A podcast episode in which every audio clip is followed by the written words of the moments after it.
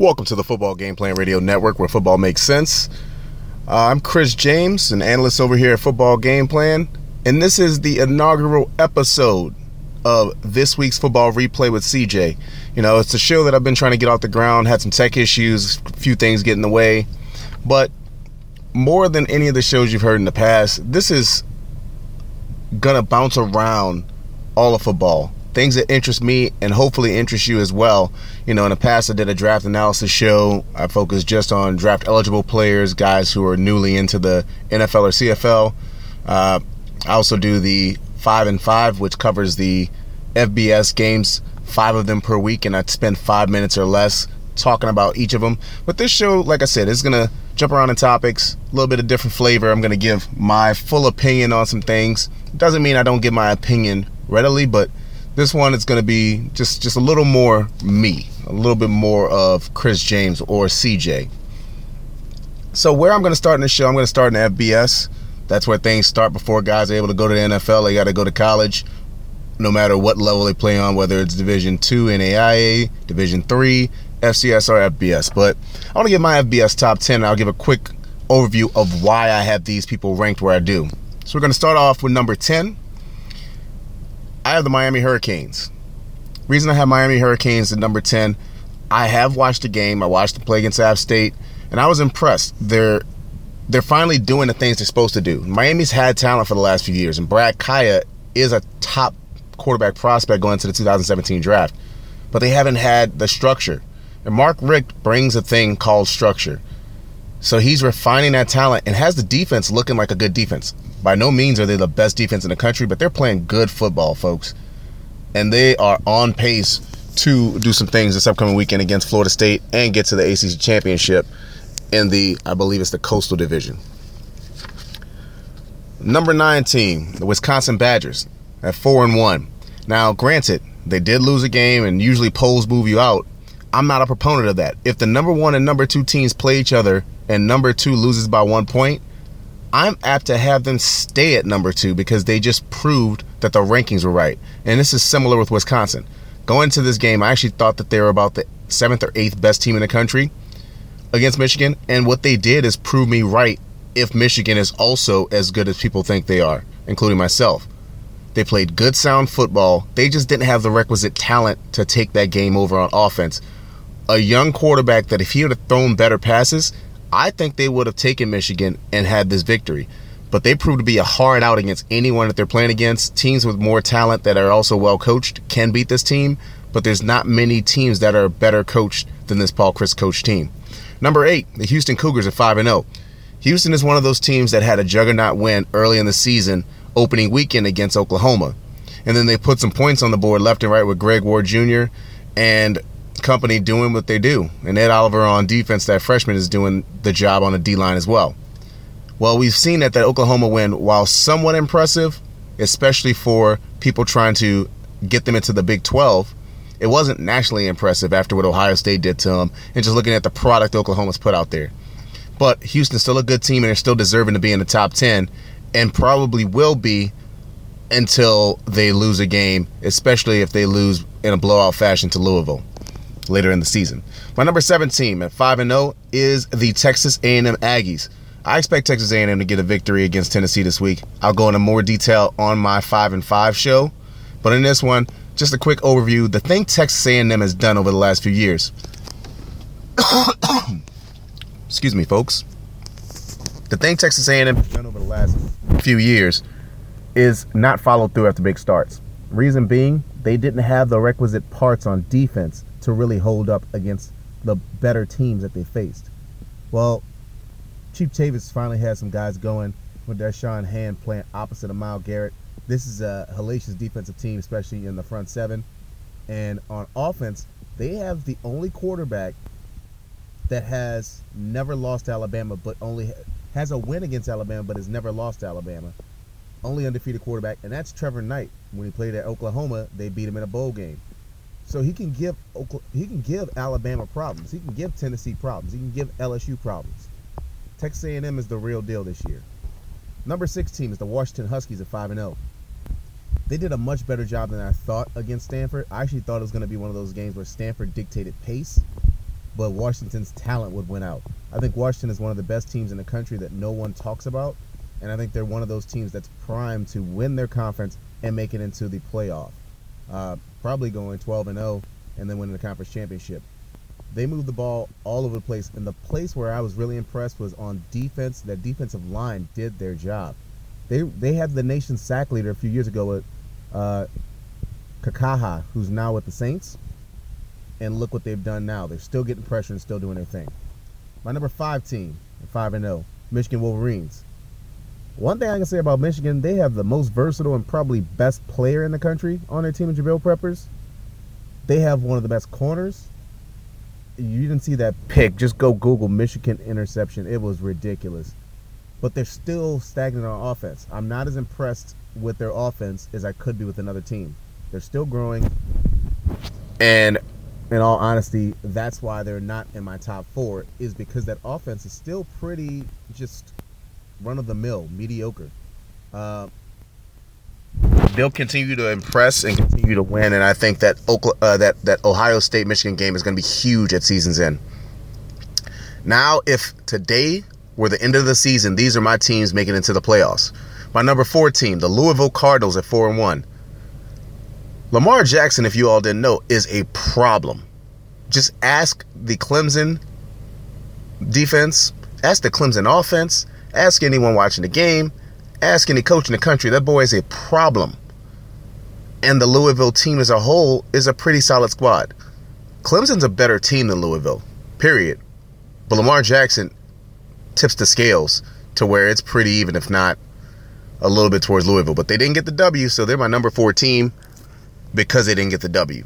My number three team is Clemson, the Tigers at 5 0. They did get the W.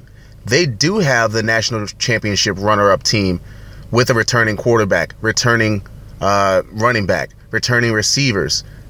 Even got better in the receiving corps. And the coach didn't leave. There was no situation like that. This team is primed to be a Final Four team. I thought they were going to have a hangover. And more than anything, I just thought the way the season would play out, as I had the ACC having, when I initially looked at it, I had Florida State losing to Louisville, Louisville losing to Clemson, Clemson losing to Florida State. Figured Florida State would end up going to the Final Four, but uh, we've seen what Florida State has to offer. So good job, Clemson, doing the job. Number two team, from what I've seen so far this year, Alabama Crimson Tide at 5 0. They've done their job. And in a lot of respects, I'm not a big proponent of moving the national champion out of the seat until they lose. They should be number one until they lose. The reason that I move them out right now is because, from what I've seen, not trying to discredit last year, I believe that if you win a national championship and you keep winning, there is no way that you should be taken out of the opportunity to win the national championship the following year. But so far this year, they have looked incomplete. They don't look like the same dominant Bama team. Last year was an extremely dominant defensive front seven. This one is faster, but it's not as dominant. And also with the true freshman quarterback, he's done good things and bad things. So we'll just kind of see. My number one team is the Ohio State Buckeyes. Look, at 4 0, they've beaten the teams they're supposed to beat, but they haven't just won. They bludgeoned them, the Rutgers of the world. They bludgeoned them. And then teams that have the talent to at least hang with them, I thought Oklahoma would win simply because in Norman, making big things happen, running the ball down their throat. Ohio State had none of that. They were having none of it. They have playmakers everywhere, and they have the second best coach in the country. Arguably the best, but I I'm, i still think Saban's the best coach in the country, uh, with Urban Meyer as a close second. So those are my top ten teams for the FBS. Um, like I said, I'll go more into depth in those individual matchups that are going to happen this week on my 5 and 5 show. Check that out as well, folks. I give some good knowledge about the game, the analysis in between the lines. The final score might not be right, but I never predict on purpose. I never predict turnovers. What I do predict is the opportunity for a team to make mistakes. If they're mistake prone, I'll mention it, but I only predict based on a clean game and the analysis that's there. And then I'll tell you whether or not, you know, for your recreational purposes, if they're going to cover, that's the one I stick to more than the over under is that cover. So, anyway, I mentioned a big game from last week, and that um, Lamar Jackson effect is real. They did lose 42 to 36, but that game was a game that could have been turned on its head. It was, I think, 28 to, to, to 10 at that point, and all of a sudden, there's an interception. Pass thrown behind the receiver a little bit, and it's picked off, and, and Louisville got the ball back, and then the ball started rolling towards Louisville. A lot of Clemson fans got scared, and with right to say it. I'll say right now, if for some reason Louisville makes it into the Final Four, they're winning the national championship. Even if it was the matchups I just said, where Louisville would play Ohio State in the in the uh, first round and Alabama would play Clemson, I would have Louisville and Alabama winning, with Alabama losing in the national championship game to Louisville. That's how effective I think Lamar Jackson is, and he has parts around him. Remember, Michael Vick and that Virginia Tech team, people forget they were up 29-28. They just had an issue with injuries where their two starting running backs went out. They were down to the number three running back, and they couldn't sustain what they were doing. But they were rolling Florida State. Florida State was getting gassed. Bobby Bowden, if you look at the game, said, "How do you uh, effectively stop Michael Vick? Hope he doesn't come out of the locker room." Because they couldn't. Same thing here with Lamar Jackson. You can't effectively stop him. You can only try to contain him or hope that he stops himself. But I did have a problem with what happened in this game, and I'm going to go ahead and say it. I'm tired of Dabo Swinney and other coaches in this country calling these run plays, these designed run plays for quarterbacks that can actually throw the ball. If you don't give a crap about Deshaun, Jack, uh, Deshaun Watson, then it's evident because if you keep running this young man, it's not like you're doing read options where he has the opportunity to be a quarterback, or you're doing design pass plays and he takes off and runs because of his ability. You're doing design runs. Here's the thing about being a quarterback people think it's about passing the ball. That's an element. The quarterback position, much like the point guard position in basketball, is a decision making position, period. You need to make decisions. And to give them the opportunity to make decision, there has to be some sort of mesh point, some sort of crux. When there's passes, you give them the opportunity to make decisions as to who you're going to pass to. When there's a read and a read option, you give them the opportunity to read the defense and make a decision. When you do these design runs and slam dance these young men into to people and ruin their shoulders and get them all banged up, you you clearly care about that check you're making, Dabo, and the rest of the coaches who do this, instead of that young man's future. You don't give a crap about them, and that's my opinion. Period. You can tell me I'm wrong, but guess what? I'm sure you'll keep feeding your wallet, and I'm sure you'll keep running those design runs and ruin a guy, much like you did to Tajh Boyd. And speaking about selfishness in college football, I'm gonna jump off the coaches and I'm gonna go to the players because it doesn't just go one way. This weekend was another selfish weekend in college football. If we remember weeks one, two, three, whatever, there was a rash of players dropping the ball at the one yard line because it's just that easy. That's the whole thing. You want to make it look like it's that easy. I'm going on record and say some of those just that easy moments, like Joe Mixon, your team got stumped. It was just that easy. How about you try, I don't know, doing better, being better, winning the game? Get in the doggone end zone. Stop being selfish. It's not that easy. And that's the worst, like, that's the stupidest sellout I've ever seen. Let me chance it by dropping at the one yard line, though I've already been warned that this is a possibility that I might not have made it in the end zone. You seem stupid when you do that. That's from the mouth of Chris James or CJ. You seem stupid. It's a stupid celebration. But this weekend, I didn't see people drop the ball at the one yard line. Here's the things I saw, and I saw it in the Tennessee Georgia game in virtually back to back plays. There was a couple of plays in between, namely an extra point and then a kickoff, but I saw selfishness.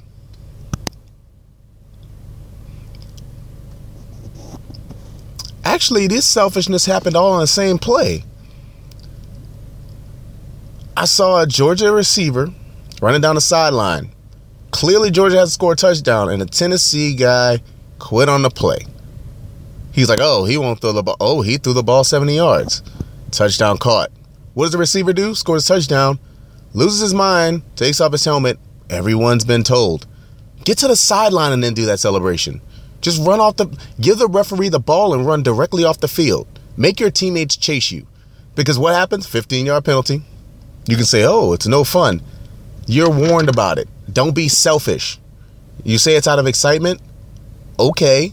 Be excited on the sideline. Literally, I've been excited too. You know what you do? Catch that ball, hand it to the ref or drop it, and then run straight to the sideline. Like literally, run to the sideline. Run wherever it is safe and then celebrate.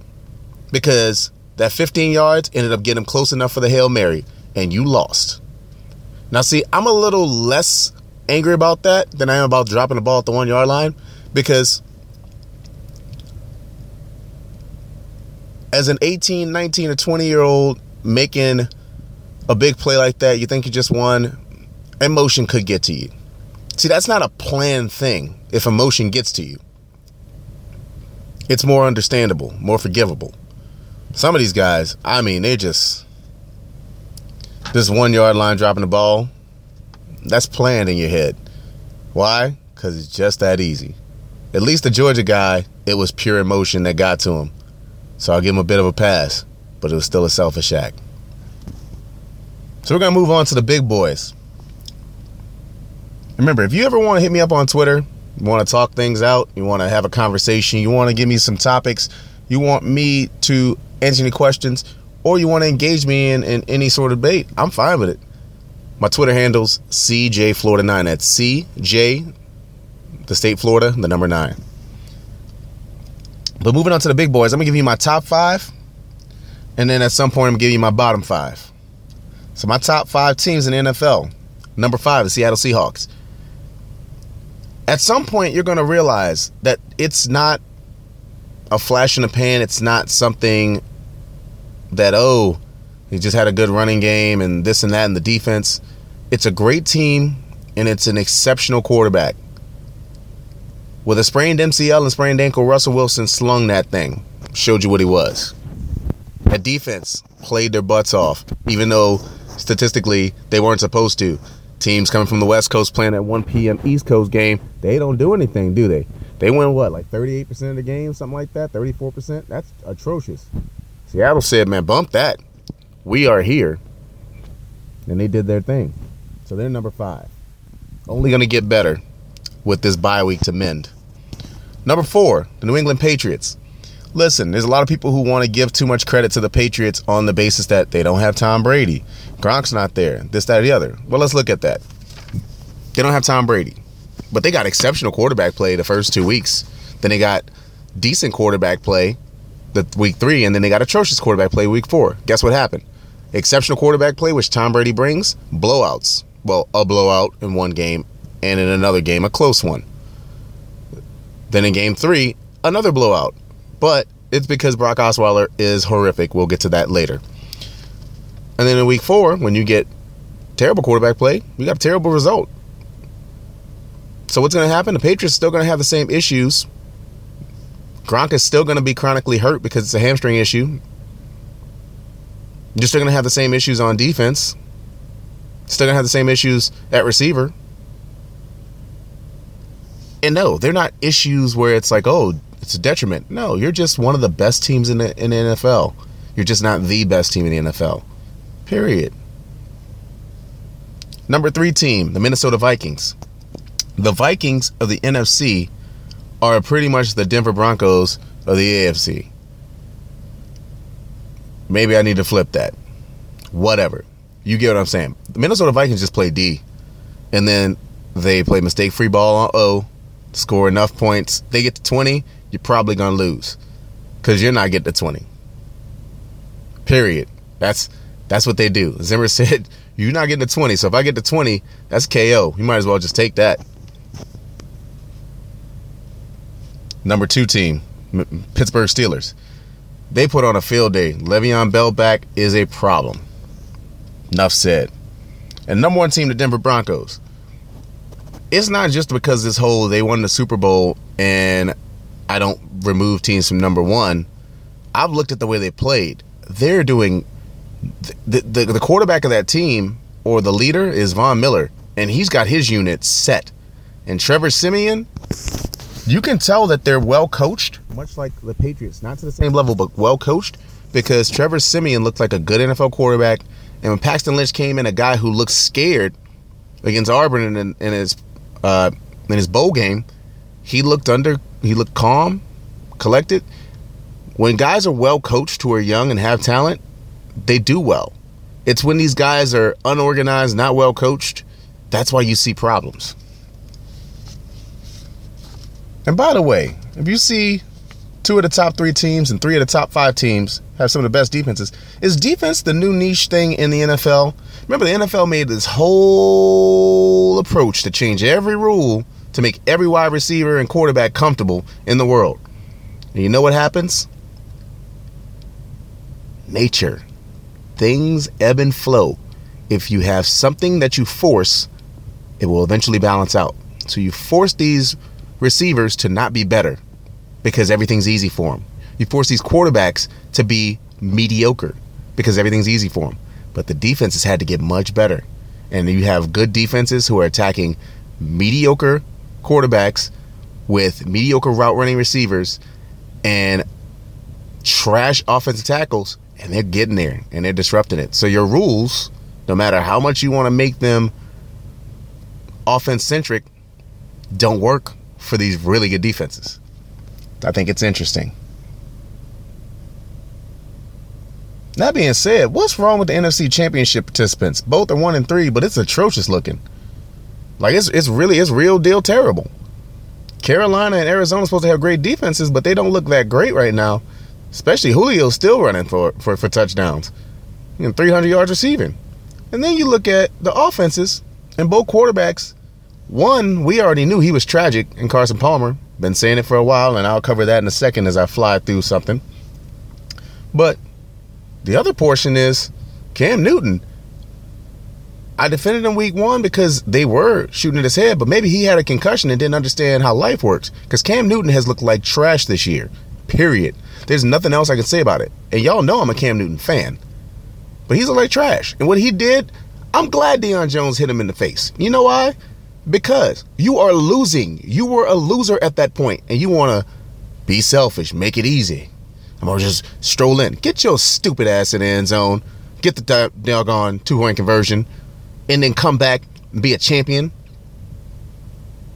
But nah, Cam had to he had to dab in that joke. I'm tired of that.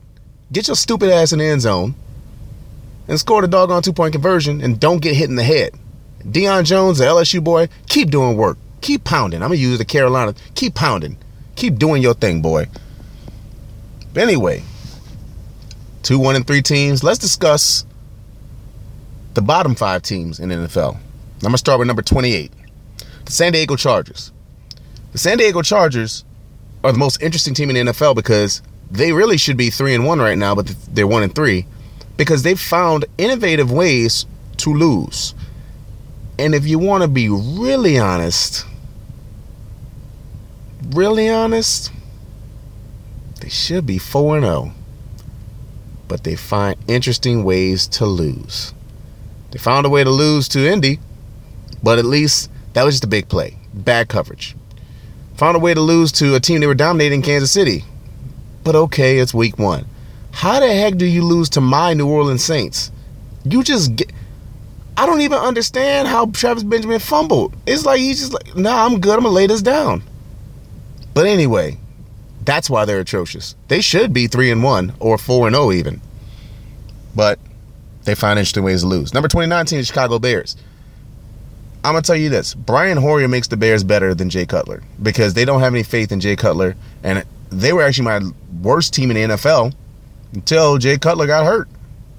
Now they're still middling towards the worst, you know, near the bottom five or in the bottom five now. But Jay Cutler makes them bad. They need regime change, whatever that means. My number 30 team is Cleveland Browns. And they're going to trend up every game I see those men work hard for Hue Jackson because Hue Jackson's a damn good coach. They're doing the right things. And those guys are playing. They gave away a game to the Baltimore Ravens. They Browns their way out of a win against the Miami Dolphins. And they just don't have the talent to hang with other teams. Philadelphia's a good team and blew them out. And Washington, if not for a bad call, they could have been right in that game. I still don't know how you recover the ball, but they say, nah, we didn't see you recover the ball. So, no, Here's the Redskins ball because you're the Browns. That's basically what they said. Number 31 team, the team that beat them this year for their only win, the Miami Dolphins. The Miami Dolphins are trash. They're high paid, high talented trash. And it starts at the head of the snake. Ryan Tannehill, people, get it through your head. I've been saying it since he was drafted. You were impressed his year one? Guess what? He is not good. He is not good. Stop thinking he's good. He's not good. Period. And the 32nd best team in NFL, or otherwise known as the worst, the San Francisco 49ers. Because Chip Kelly is stubborn. He's a very intelligent coach, but he's too stubborn. And he's gonna ride this thing out with Blaine Gabbert. And I think he's I think he's doing the smartest stupid thing ever. He's riding this thing out with Blaine Gabbert because he wants to lose a few more games because he knows they can't win enough games to win a division. Now that's a conspiracy theory, but I don't think that they lose to the Cowboys if they had Colin Kaepernick. And it's not anything about Colin Kaepernick being great. Blaine Gabbert just decided to not throw the ball. At, Torrey Smith might have just fought that man in the locker room, except for the fact that apparently Blaine Gabbert's a really nice guy, and I'm not joking. He's apparently really the opposite of Ryan Tannehill. He's apparently really a nice guy, but he can't play quarterback.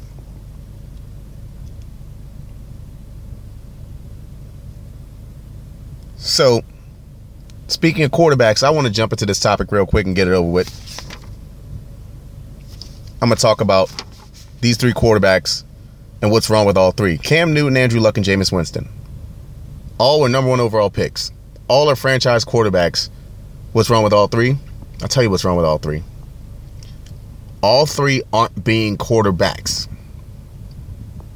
Whether it's by structure, design, or whatnot, they're not doing the things they're supposed to do. Take the easy play. Take the check down on first down, get four yards. Take the easy run and then get down, don't take a hit.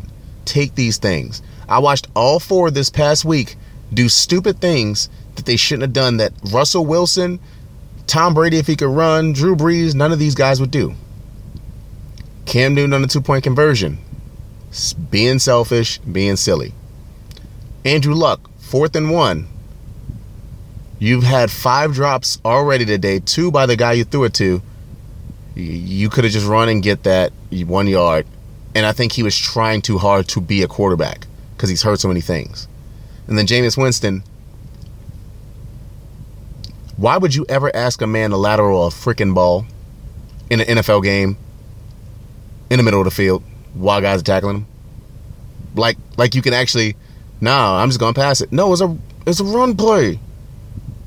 You you realize you're gonna get killed, right? So all these guys are trying too hard to be big time quarterbacks and put it on their shoulders instead of just take what the defense gives you sometimes. You can you can do that. The best do it. And piggybacking off of that, I'm gonna go through the quarterbacks. I'm gonna rank them real quick. Now, I have a couple of tiers that go along with this. I have what I consider the elite. I have what I consider worthy of franchise money. I have what I consider serviceable, and then I have what I consider subpar, below standard. So there's four categories. Now, with this elite category, there's going to be grades as well. So if I have an A grade on you, A, A minus, that means that I think that you are consistently elite, top tier. If you have a B grade on you, B plus to B, that means that at some point you probably can be elite as well and do some things on a consistent basis, like a three, four, five week span. If I have you with a B minus to a C plus grade, that means that I think you are good enough for a team to really be carried by you. If I have a C grade for you, you're worthy of being an NFL starter, but it's not someone who you lean on.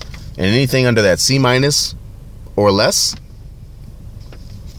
I don't think that you're really that good, especially if you have a D or worse.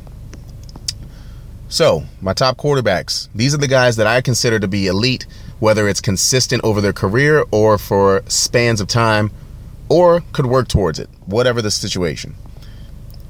Aaron Rodgers gets an A. He's straight up elite. Tom Brady gets an A, straight up elite. Ben Roethlisberger gets an A minus. The man does his thing. Russell Wilson gets a B plus. Pretty consistent, and he's trending upwards, folks. Drew Brees gets a B plus. Drew Brees has been the reason the Saints have been relevant for the last three years. Period. Cam Newton gets a B. Still have issues with his decision making and his lower body mechanics. If he cleans both up, he could be the best quarterback in the NFL. Period. And Andrew Luck gets a B. Andrew Luck tries to do too much, takes too much on his shoulders, and his front office of his organization is trash. So those are my guys that I put in that tier one, that elite to teetering on elite group. Here's the second tier, the guys who I think are worth the money to pay. Matt Ryan with a B minus. I think Matt Ryan has not pushed through, but I think Matt Ryan is a good quarterback that can win games for a team.